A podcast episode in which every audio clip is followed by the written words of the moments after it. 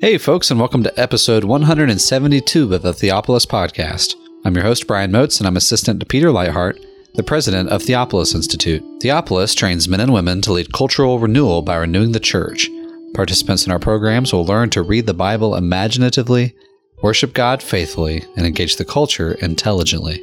In this episode of the podcast, Peter Leithart and Alastair Roberts are going to discuss the text for the 21st Sunday after Pentecost. Before we get into the episode, we wanted to remind you about our newsletter, In Medias Res. In Medias Res means in the middle of things, and it's our weekly newsletter, which is a one stop digest of Theopolis videos, podcasts, news about events, and posts from our website. If you'd like to sign up, there's a link down there in the show notes for you, and you can also sign up on our website, theopolisinstitute.com. With that, we really hope that you enjoy listening in on this discussion over these passages, and as always, thank you so much for listening. Welcome to the Theopolis Podcast. This is Peter Leithart, and I'm here today with Brian Moats. And Alastair Roberts is joining us remotely from Durham, England. Today we're talking about the readings for the 21st Sunday after Pentecost for uh, 2018. That's October 14th. And the readings for this coming Sunday are Amos 5, verses 6 through 7, and then verses 10 through 15. Uh, those are the assigned verses, but we'll be talking about the surrounding part of the passage as well. Uh, the epistle reading is Hebrews 3, verses 12 through 19, and the gospel reading is Mark 10, verses 17 through 22. We'll start with the Amos passage, and, and let me say a few words about um, Amos in general. Uh, Amos is a prophet in the northern kingdom, it's during the divided kingdom period, uh, rather late in the period. He's uh, prophesying during the time of Uzziah of Judah and Jeroboam, uh, king of Israel. That's Jeroboam the second, the king of Israel.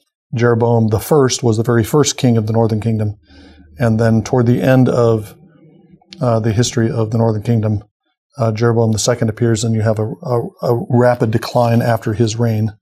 And Amos is addressing the northern kingdom, and he's famous for addressing typical prophetic concerns of idolatry and uh, unfaithfulness to the covenant. But uh, even more than that, uh, Amos is uh, famous for focusing on the, the injustices that existed within the northern kingdom uh, at the time that he's prophesying.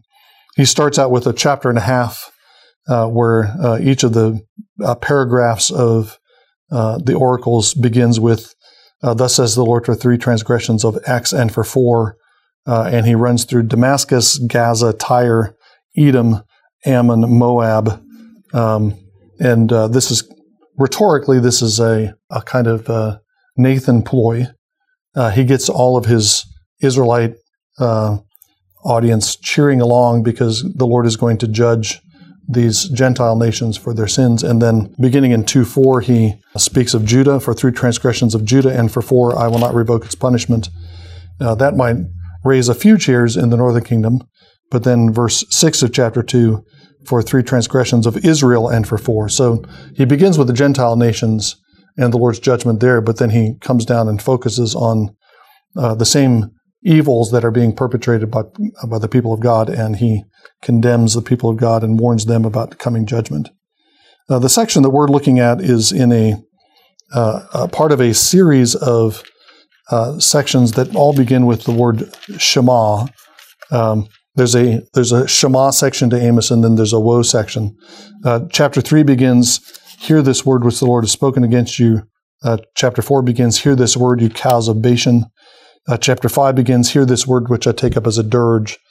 Uh, and uh, those are those are not repetitions of the Shema from Deuteronomy six, but they're allusions back to the Deuter- Deuteronomy six passage, uh, which is kind of a confession of ancient Israel's faith in the one God the incomparable God of Israel. So Amos is Amos begins with this these condemnations of the Gentile nations, focusing finally on Judah and Israel, and then he calls them back to the covenant with these uh, these various passages that begin with uh, the verb uh, shama. Chapter five begins with a dirge. This is a, uh, one of the pieces of evidence that uh, uh, scholars have used to show that the prophets are announcing the death of Israel. they do warn people. They do encourage people to turn from their sins. Often their message is one, uh, it's kind of a, a death certificate. Uh, Israel is going to die. Amos is already singing a dirge over over the house of Israel, over the northern kingdom, even though the northern kingdom will not be destroyed for a number of generations. But already they're doomed, and he's already singing a dirge. And their hope is not in any kind of repentance that they can muster. Their hope is in a God who can raise the dead, uh, the God of Abraham who began uh, Israel's history with uh, the miracle child Isaac.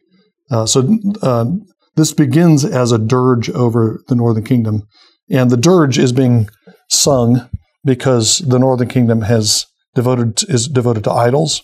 He mentions Bethel and Gilgal. Bethel, one of the places that Jeroboam the first had set up, uh, and he also uh, pronounces this death sentence and sing this dirge because of the injustices that have become so rampant within the northern kingdom.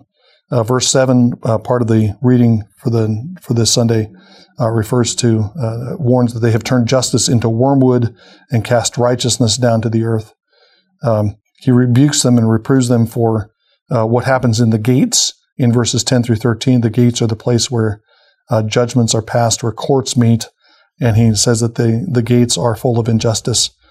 And then in verses fourteen and fifteen, his message to them is to uh, turn from this injustice and to establish justice in the gates. Uh, and the reason why they're facing this death sentence is because they have indulged these injustices. The imagery within verses 8 and 9, which aren't included within the um, the main reading, but I think we're including the heavens and the earth and the waters and the sea. There's a, a cosmic order that is described here. And I think it's significant that God relates that cosmic order and the upholding, his upholding of that cosmic order with the upholding of the, the order of justice within the land. That there is a breaking down of this order. The heavens are, um, the bodies in the heavens are going awry in their courses when there is not justice upheld in the courts. And that injustice is causing the land to be ripe for judgment, for fire to come through it and no one to quench it, or for the waters of the sea to be called and poured out over the face of the land. There is going to, or the blinding flash to destroy the, the stronghold. There is a cosmic order, and the justice of the social order is something that's related to this. And when that fails, God, who upholds the cosmic order, acts.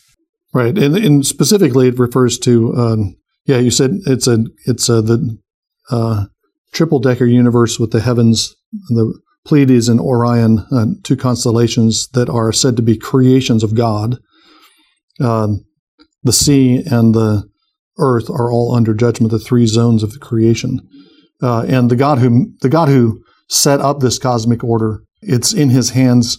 He can also dismantle it. The God who set up a covenantal order in Israel and uh, is uh, the foundation of the social order and the political order that they have, uh, he can also he can also dismantle it. Now the specific the specific things they're being condemned for are uh, mistreatment of uh, the the vulnerable and the poor. Uh, you impose heavy rent on the poor, exact a tribute of grain from them. Uh, that's uh, that abuse also appears in the legal system. transgressions include accepting bribes against the poor, turning aside the poor in the gate. Again, the gate is the, the courtroom in ancient Israel. And so turning aside the poor at the gate means that they aren't allowed to present their case, they're not given justice. Uh, and because of that, the Lord threatens that He's going to um, not allow Israel, not allow the Israelites to enjoy the fruits of their labor. They're going to build houses, but then somebody else is going to come along and occupy them. Uh, they're going to plant vineyards, but somebody else is going to enjoy the fruit of them. Uh, this is an, um, an inversion of the conquest. Uh, in the conquest, Israel came into the land and they inherited cities and houses that they did not build and vineyards that they did not plant. Uh, but the Lord is threatening Israel that He's going to reverse that and send in another people that are uh, going to do the same thing to Israel. If Israel becomes like the Canaanites, then they're going to suffer the same judgment as the Canaanites did. Verse 13 is one that stood out to me. The, therefore, the prudent keep silent at that time, for it is an evil time. And the silencing of the wise in a context of rampant foolishness. And I think we can often have a sense of the resonance of that with our own context. in certain respects, that there is such an abundance of foolishness on all sides that the wisest thing often to do is to just hold your counsel because it's not going to be received. Hmm. Yeah, and I think that's you can say that's part of the judgment that um, Israel is deprived of the counsel of the prudent, uh, because and part of the reason is I think verse ten, they hate him who reproves in the gate, they abhor him who speaks with integrity. So um, there are those who are like Amos, who rebuke the injustices of Israel, uh, who reprove in public settings, in the courtrooms and the public squares.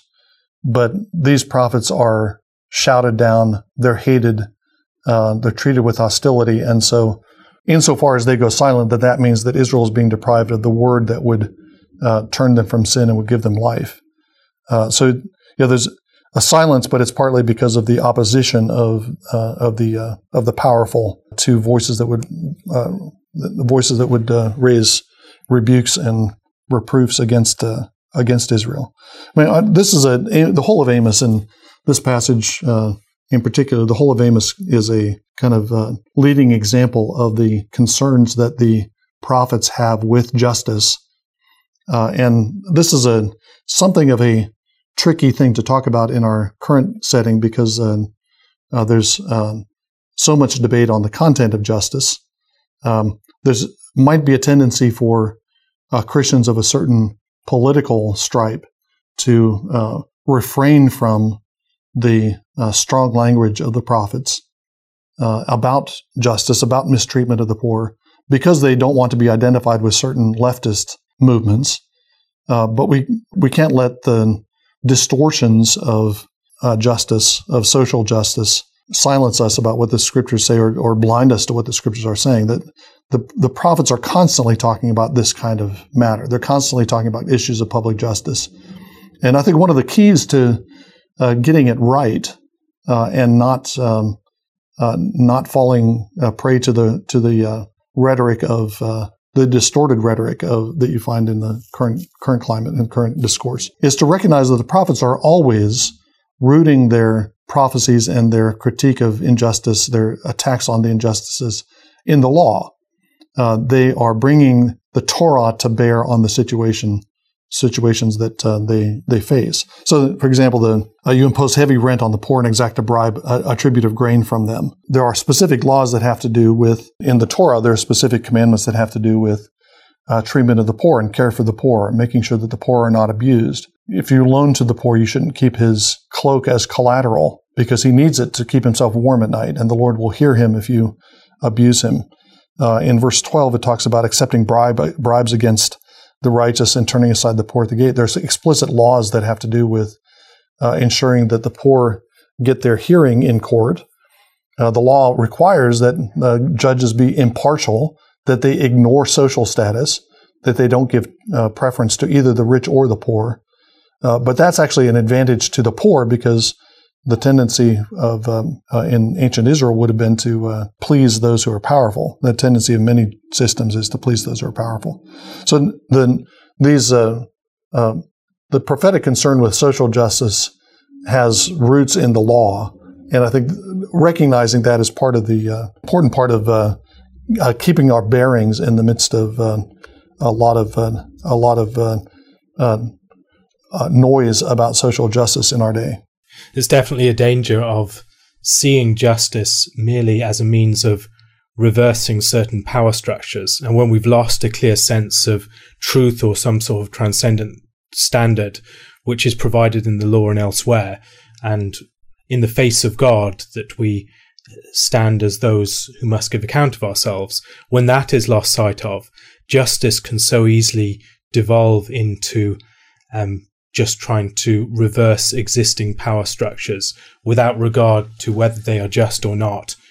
And what we have here, I think, is something that's very different from just that, um, this very antagonistic form of social conflict, which is often takes the name of justice, but doesn't actually have some standard that is higher than just the dynamics of power the dynamics of power within society, that all truth ultimately devolves to power. Any statement of beauty, any statement of goodness, these are power games.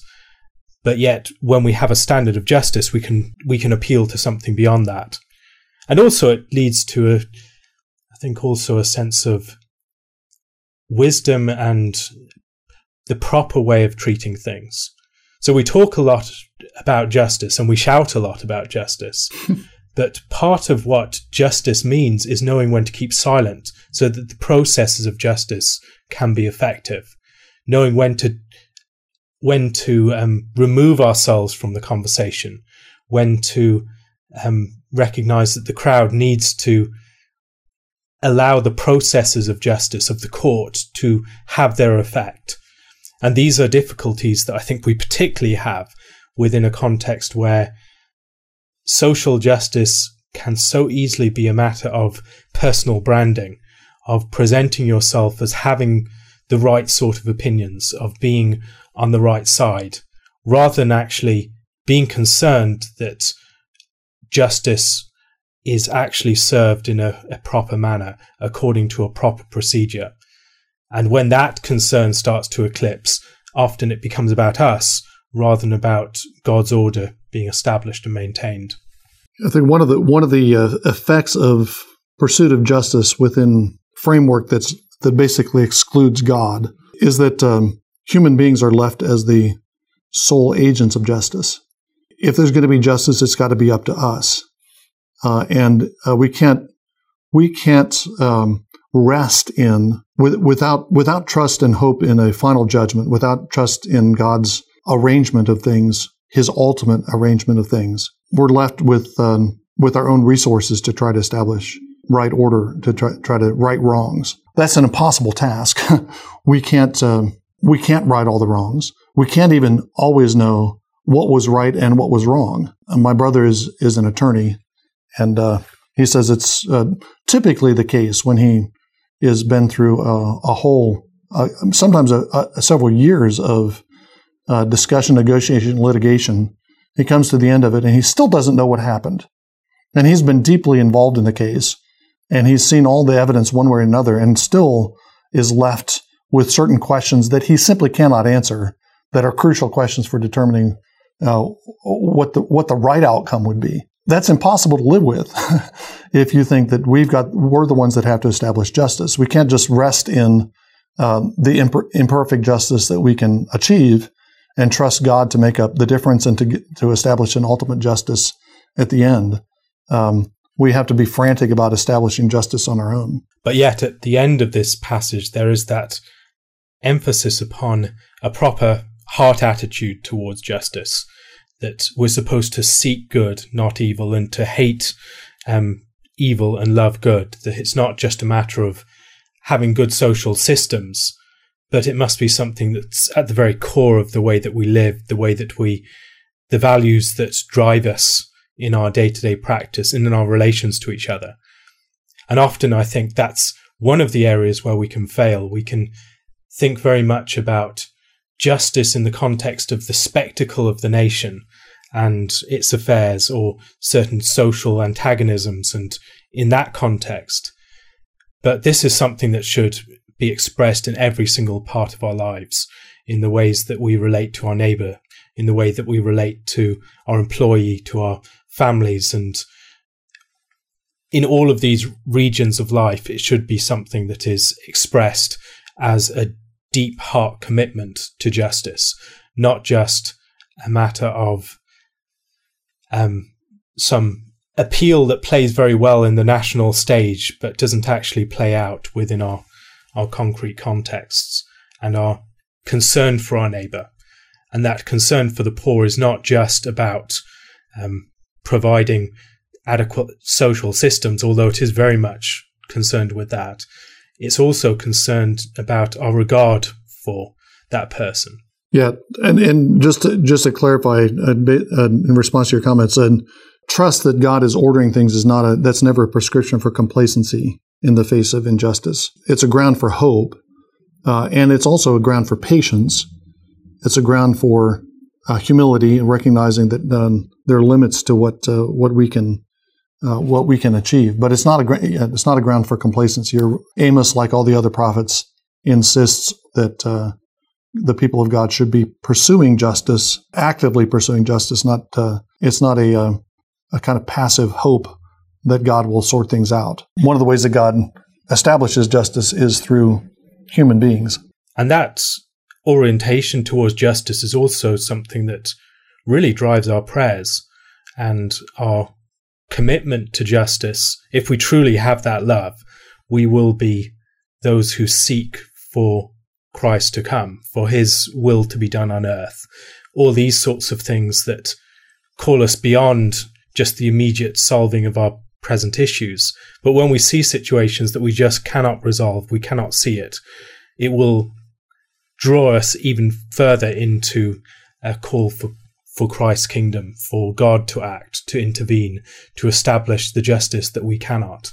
We've been talking about the prophets. Uh, Jesus is, in the tradition of the prophets, he's identified as a prophet. He is um, uh, compared to different prophets in his ministry, both implicitly by the gospel writers and by people who are at the time observing his ministry. Uh, and Mark 10, both in, in the reading that we're doing this week and in uh, subsequent readings, uh, we see Jesus functioning as a prophet. In the text for this uh, particular week, uh, we're looking at Mark 10, verses 17 through 22. Uh, and this is the story of the of a rich man who asked Jesus uh, what he needs to do to inherit eternal life. Jesus tells him to keep the commandments. Uh, and uh, when he says that he has done that, Jesus responds by telling him he needs to sell all that he has and give it to the poor in order to have treasure in heaven. Right on the heels of that, in the section of Mark 10 that we'll look at next time, uh, Jesus uh, condemns uh, or warns the wealthy how hard it is for the wealthy to enter the kingdom. Uh, it's like a, a, camel going through an eye of a needle in order to enter the kingdom. Jesus is giving some of the same warnings to the people of his time as the prophets did, uh, warnings about their their abuse of uh, the vulnerable and the poor, warnings about trust in wealth, and conversely, calling people to use their wealth not for accumulation, not for uh, storing up earthly treasure, but for stra- storing up treasure in heaven by uh, supporting and giving to the poor. The way he lists the commandments, um, you've been working on the commandments recently, and I'd be interested to hear your remarks on this. I think it's N.T. Wright who observes that he lists the um, commandments from 5 to um, 9, and he does not mention the earlier ones, the duty towards God, and then the response to the response of the rich young ruler is the one thing that he lacks is to sell what he has, give it to the poor, and then follow Christ, which is a calling to the Godward direction of the law. Yeah, I think that's uh, that makes sense to me. That uh, there's a Jesus performs a kind of jujitsu you know, gives him gives him a set of commandments that he can commit to. I think the other the other dimension of that though would be that I think even uh, what we think of as the second table of the law is implicitly about uh, conforming to uh, God's character, uh, Yahweh's character. Although the second half of the Decalogue doesn't mention Yahweh's name, Yahweh is uh, implied, and his I mean he's speaking the Decalogue, so he's uh, obviously his authority is the basis for these commandments. Uh, and I think the commandments are all all have to do with uh, uh, different forms of assault on the image of God. I think that we talked about this in a previous podcast. The sixth commandment, the, the first first commandment of the second group of commandments, second half of the command, uh, of the Decalogue, is a kind of a summary of the second half of the Decalogue. You shall not murder. You shall not kill and all the other commandments have to do with various forms of assault on the image of God. Uh, sometimes an assault on, uh, not an assault on the person so much as on this, an assault on property, an assault on marriage, an assault on reputation, but they're all assaults in the image of God. So even even in the second set of commandments, uh, he's he's not keeping properly unless he's unless he's uh, worshiping God. And I, I, think also the, the thing that uh, Jesus does here too is uh, that a point it's making, you can say the general point that the reformers all make in their treatments of the law. Luther talks about this. Um, Calvin says this. The Westminster Confession makes this point that the commandments, although stated negatively, always imply certain positive duties. And so the Westminster longer, uh, larger catechism goes through not only the pro- things that are prohibited by each commandment, but it goes through all the responsibility and obligations that are implied by the commandments. Luther does something similar in his um, in his um, larger catechism or uh, whatever the the uh, Lutheran catechism is called, not the not the short one, but the larger catechism. So Jesus does a similar kind of thing here. It's uh, refraining from those evils is not adequate. That's not the righteousness that surpasses the righteousness of the scribes. Uh, it's a righteousness that is a positive righteousness that in- involves uh, acts of mercy and um, and uh, gift uh, gift giving. The contrast between what Christ calls him to, the um, selling what he has and giving to the poor and having treasure in heaven, that he has profound potential to do that with the wealth that he possesses.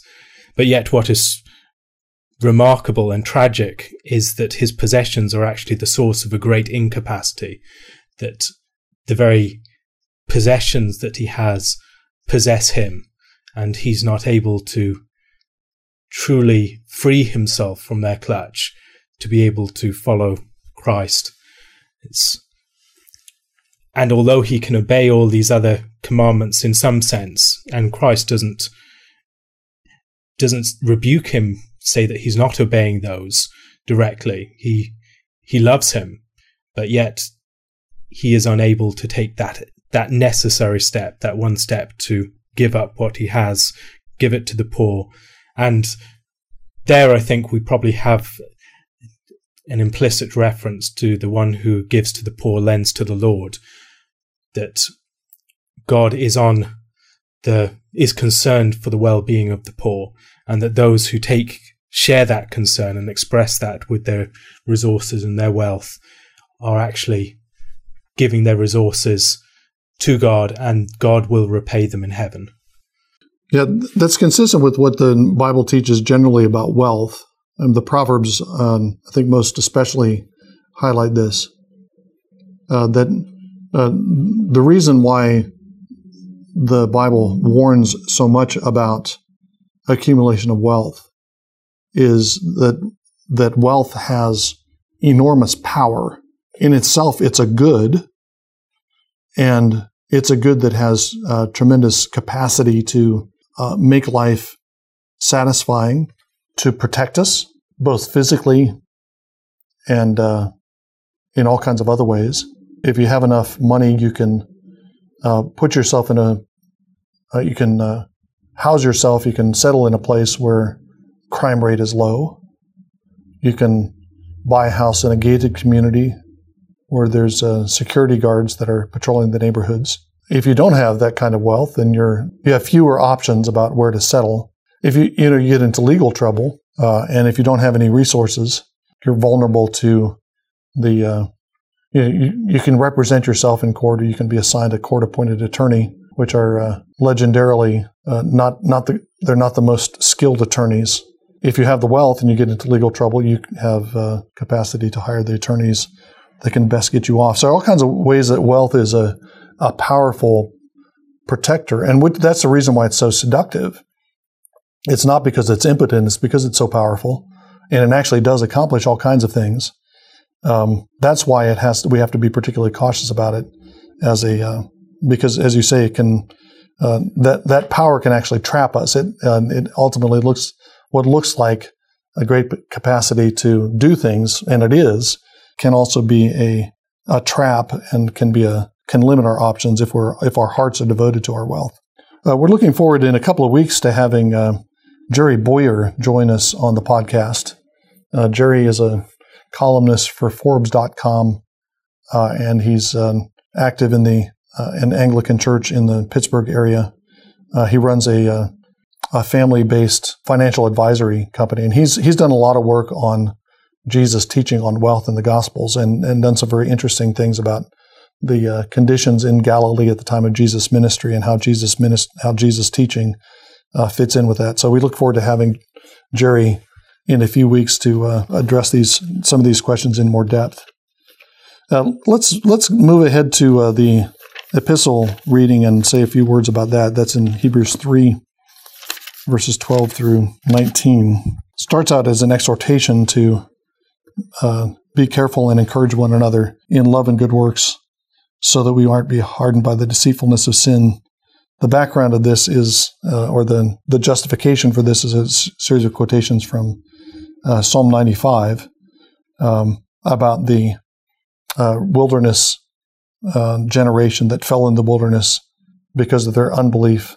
They didn't enter into the kingdom. They didn't enter into the abundance of the land because of their unbelief.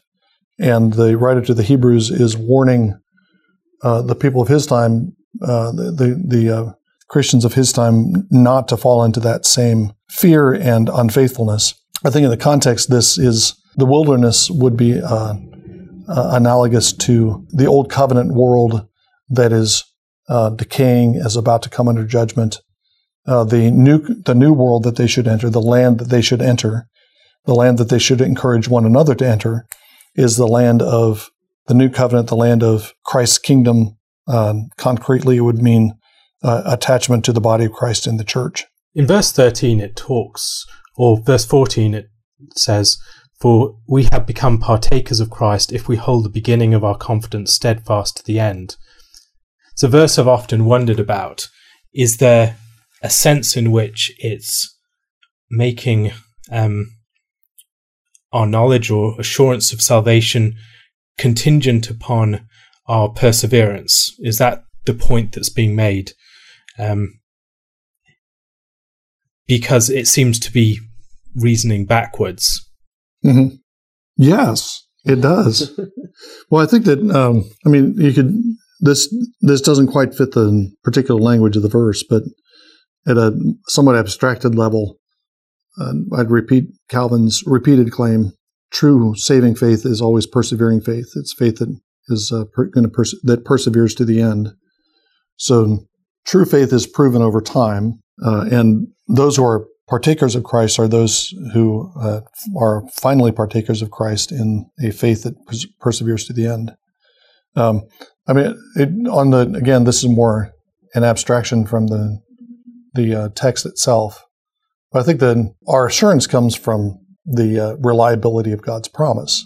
Our assurance is in God's God's assurance to us that He will keep us to the end, and we we trust Him to do that. It would, I think, it would be a mistake if we read this to mean that our confidence that we will persevere is the basis for our assurance. Again, God is God and His Word are the source of assurance.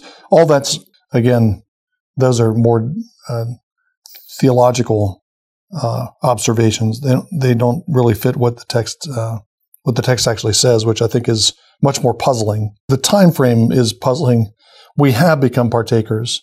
Um, that's seems to be a perfect something that has actually has been true, has become true. But we have been partakers if we hold fast the beginning of our assurance into the end, if we hold fast to the future. The past partaking of Christ is contingent on what what's going to happen. So that's uh, that that temporal puzzle intriguing, and I don't have a good good way of uh, of thinking through that at the moment. I'm, I'm put in mind of an analogy that uh, Luther uses. Uh, I've cited it in a number of different articles and things, where he's he's actually talking about justification, but that's kind of beside the point for the the point I want to make. Uh, and he talks about uh, justification in terms of uh, the healing of uh, a of a sick person. Our present experience is based on the promise of our divine physician that he will heal us in the future. So it's as if you go to a really skilled doctor, you have a, a life threatening disease, and the doctor says, I will take care of it. You're going to live. Um, and we trust that promise because we're confident of what the what the physician is capable of doing and will do for us in the future. And Luther Luther's using that analogy to describe uh, our experience as Christians. We have we are confident now of our healing, not because we're wholly healed now, because we're not, but we're confident now of our healing because we are confident in the power of God to heal us uh, at the end. So there's this again. There's this kind of temporal. Uh, there's this temporal play, but I th- and I think what one of the values of that analogy is that it places assurance where it belongs, which is uh, assurance in the Word of God to us. It's not assurance that's based on a, a kind of practical syllogism where we uh, look at our performance and our performance gives us assurance that we're that we're doing okay. Uh, I think instead, what we're what we're called to do constantly is to look uh, at uh, and to to rely on God's promise uh, as the foundation of our assurance. Thank you again for enjoying this episode of the Theopolis Podcast. For more information and for more content from Theopolis, you can check us out online at theopolisinstitute.com. We release new articles every Tuesday and Thursday on our blog, so you'll want to make sure to look out for those. You can also find us on Twitter at underscore Theopolis and on Facebook if you just search for our name. If you've been helped, sharpened, and encouraged by this podcast, we'd really love it if you would go to iTunes and leave us a review. It just takes a few seconds, and it really will help us along in getting our content in front of new listeners. That's all for now, friends. We really look forward to being with you all again in the next episode. And as always, thank you so much for listening.